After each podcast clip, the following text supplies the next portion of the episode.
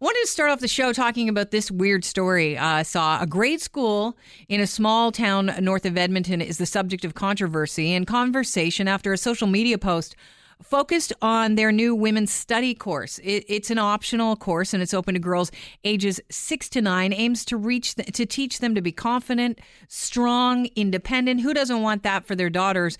Only the mes- the messaging it's a little odd. Here's a global news reporter explaining. The school division says women's studies class at Eleanor Hall School is meant to boost young girls' self image, but the program has some concern.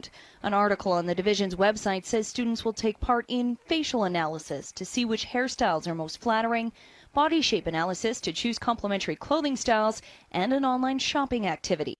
Yeah, it seems not so much like a women's study class that I've ever heard of before. Dr. Christina Stasia joins us on the line right now. She's at U of Alberta's uh, Leadership College. She's a gender consultant and uh, the director of instruction at the uh, University of Alberta's uh, Leadership College. Welcome to the show, Christina.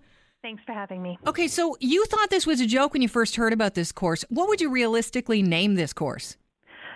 Well, think the course, I think the teachers have good intentions with this course, and I think that they're signaling out a need that we need to attend to girls' self confidence and self esteem and give them tools to navigate a world that's often stacked against them. I just think they missed the mark. And so, women's studies uh, doesn't seem to be an accurate reflection, or even gender studies, of what's going on. It seems closer a little bit to, um, you know, a more traditional sort of home economics uh, class. Yeah, that's what I was thinking. And, you know, when I think about uh, being younger and uh, back in the day, let's say when I was in grade six through eight, there wasn't enough lip smacker. There wasn't uh, enough uh, perfect hair days or enough, you know, Jordache jeans, uh, you know, to make me feel confident. I mean, you are, it doesn't matter what you're wearing or how you look. It's a really weird time for a young woman. You're right. It's a weird time for young women. It's a year, it's a weird time for young men. Bodies are changing, expectations are changing, hormones are ramping up, um, and also students are starting to really starting to confront like what stereotypes of masculinity and manhood and stereotypes of femininity and womanhood. So it's it's really important that there is you know a class that helps them understand like where do we learn what it means to be a woman? Uh, where do we learn what it means to be a man? Why why when we watch movies, why do all the women look a certain way? Like why are all the romantic comedy uh, you know, leads white women. Like, what does that mean? And why mm-hmm. a superhero, female superheroes, not get pants, but the males do? Like, there's questions that need to be asked and that can really help girls and boys navigate their world and understand kind of you know, the way that gender puts girls and boys in boxes, and how do we navigate that so we can be our true selves? It sounds like you're saying that these classes, these women's studies classes or gender studies classes, they should be uh, less exclusive, you know, just offered to the girls and be more inclusive and offered to, uh, you know, anyone in the school. Yes, and I do believe that this course is actually open to boys. Um, but the other course that's offered in conjunction with this is Hunter's Ed. So um, you see the girls in this course and then the boys in Hunter's Ed. Oh, wow. Um, but I don't believe that's dictated by the school. But again, I mean, what a great opportunity for to get girls and boys together in both those courses and kind of interrogate these constructions of femininity and masculinity and open up new opportunities. Maybe boys want to learn how to be, care about their nails or how to look good. Uh, what is this? Analyze the shape of their face to determine which hairstyles right. are flattering. And maybe girls want to learn um, how to hunt. So, kind of integrating those in some way and taking it from a perspective of interrogating gender is really important. Yeah, this is what the superintendent said about it when asked.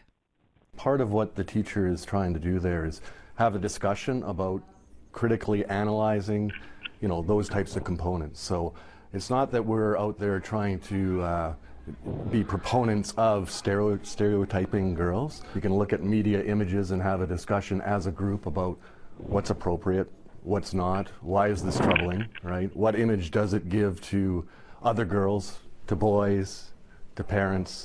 It seems like the strategy here with the school, you know, that I'm reading into here isn't, it's more like if you go in and you control the messages they're being bombarded with and you, you know, hook them, you, you teach them in a good way, uh, you know, what they're hearing and then slowly teach them about what you know proper ways to raise their self-esteem. Is that their strategy do you think? By you know saying hey you know let's get you interested in makeup and hair because we know you're interested in that and then we'll move on over to something more important.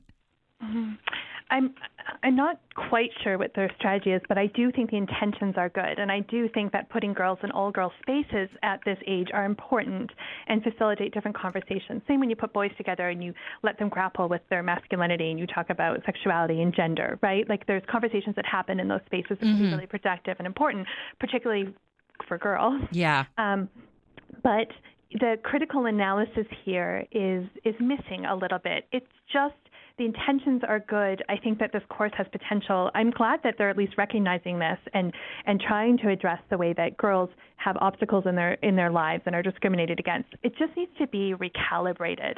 Um, it needs to be rec- recalibrated so that you know, in a way, it's a little bit condescending to girls just to assume that girls are interested in hairstyle and nail care and all these things. You know, girls are also interested in building bu- building biz- uh, buildings and yeah. running for office and um, engineering and uh, trades work. And so I think that um, you know they their field trips right now are to cosmetology and foods to learn dinner etiquette and nail care. But what about taking them into spaces where women aren't traditionally welcome and exposing them to those things? I think that that um, that would do more to not only build their confidence, but put girls in spaces that they might not normally be in and expose them to new worlds and new possibilities. I know that you're in a little bit of a time crunch, so I just want to ask you this uh, before I let you go. One of the goals of the course, they claim, is to develop a, a sense of camaraderie between the girls. And people always say that women, we are our own worst enemies. How would you suggest we build healthy female relationships with our, you know, daughters? Wow, that's a great question, And a big one. Um, I think when we talk about healthy female relationships, one of the places I like to start, and that I think this course would would be a great place to do this sort of work, is looking at the way that female relationships are portrayed in pop culture, because the way they're portrayed is always almost always as a catfight or as a competition. And there's a time, a specific time in history when we started to really see that come out in film. And so having girls be exposed to that and critically analyzing it like how come these girls are always fighting? Or like how come they stop talking when the boy came into the room and mm. asking them those questions? But also you know listening to girls because i think that's not i think that's something that we don't do very well is listen to girls. And you know, I wonder where this idea of like hairstyles and nail care and foods and dinner etiquette and silverware came from. Because I, when I teach, when I do workshops in junior highs and high schools, that's not really, that's not what the girls want to talk about. they right. want to talk about the racism they're experiencing. They want to talk about sexual harassment. They want to talk about superheroes and Katniss Everdeen and. So um, this, is this a case of the adults being out of touch? You know, I I think it is, and again, like I don't think it's an I don't think it's malintentioned. I think there's very good intentions here and great potential for this course. But I think it's a little bit, this is not just these teachers. Very often we prescribe what girls need and we try and guide them through what we think they need instead of going to them and saying, what do you need to navigate your mm to this sexist world, this racist world, how do we help you? And I think that when we start from listening to girls, we come up with much better courses to help them on their journey. Well, I really appreciate you joining us. It's been uh, interesting talking to you, and it's uh, hopefully they make the right changes to this course because right now it does sound a lot like a home ec course that I avoided when I was in high school. Me too. have yourself you so much, have yourself a fantastic afternoon. You too. Thanks so much. Cheers. Dr. Christina Stasia is from the University of Alberta. She is the instructor at their leadership college and she's a gender consultant. So she talks to kids all the time. Wondering what you think about this. I mean, the idea of, uh, you know, having a class about women only for girls. I kind of like it. I think it's important to, you know, give girls and boys their own spaces, you know, because they, you know, usually your kids go into a, a mixed gender class, and I think that's fantastic. And a lot of friends when I was a kid that were guys. One of my closest friends right now I'd consider in the in the workplace is Chris. He's a guy.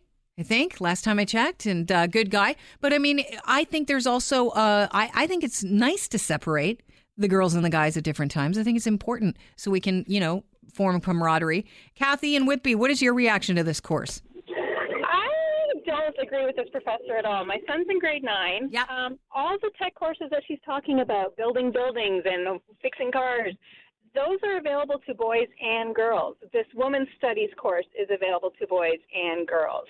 Uh, it's an elective like any other course. They read the description and they're either interested or not. They're not being forced into pigeonholes that say, you are a girl, you must take this course.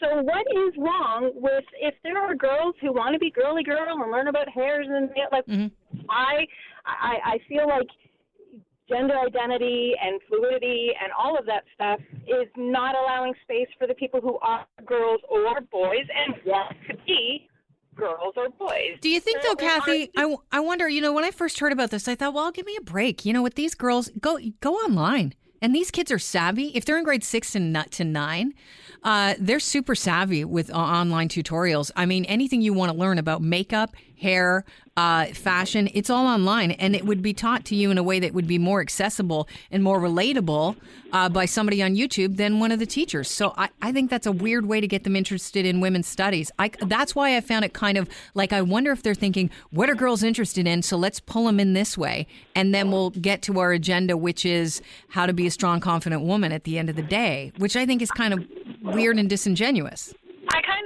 I kind of I, I see what you're saying, but at the same time, part of what happens in high school is you are by the courses you take and the the extracurriculars you participate in. You're also grouped with like-minded, and uh, YouTube is great, but it's just one more thing that puts them in their room on their computer on their own, not socializing. And and there's already an awful lot of that going on. And my my kids are six years apart, so my daughter's third year university can't pick up a needle and sew on a button. Her cooking has been learned life by necessity. There are skills to boys and girls. Again, this course isn't just to girls. There are skills that my my daughter did not get that her brother will because those courses are being brought back and available. Yeah, you know, I think there's nothing wrong with home ec classes. I, I appreciate the call. Uh, I'm going to just move on to Rick, Kathy, and uh, you know, I hear what you're saying, and I, I think it's it's fine if they're available to both girls and boys. Uh, When I was reading one of the articles, at least out of the three that I read about this, said it's only offered to girls and it was optional. But maybe I'm wrong. Maybe it's not just girls. Hey, Rick, uh, in Mississauga, what are your thoughts on this women's study class? a long list of things that are important to teach kids in school, and I would put this down like in the bottom bottom list. Um, and you get teachers being paid eighty, ninety thousand dollars a year. Mm. Uh, the skill they're able to teach things. This is the fluff stuff that should be, I guess, you said online. Uh, they could have uh, parent volunteer do this. Uh, it shouldn't be part of the regular curriculum because there's so many problems that need to be addressed. Let's uh, you know prioritize these things. Yeah, and I, I agree with you. I think uh, I appreciate the call. And the other thing is that I find weird about this is it's aimed at helping students with their self image and their self esteem. And I gotta say, you know, it, really, I, I said it at the beginning of the interview, Chris. It didn't matter if you were wearing best clothes in school, uh, if you, you know, uh, were, you know, wearing the the proper hairstyle at the time.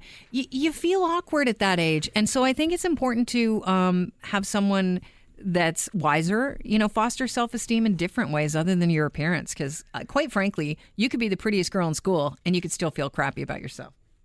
Yeah, and uh, quite often the prettiest girl in school probably does feel pretty crappy about herself. Yeah, I mean, that's just the way it is. It's a bizarre thing. And then you look back, at, you know, at your younger self and you go, what the heck were you complaining about? Give me a break. Sometimes I just think like like school is become like is reached into all these realms where it just doesn't necessarily have to be you know the the main instigator of you know self pride and self confidence and you know what like teach teach us like the the basics and and move on. Yeah, and some of the people teaching those things, I was, you know what, I'll give my kid their own messaging. Thanks. You can just, uh, we'll pass on that.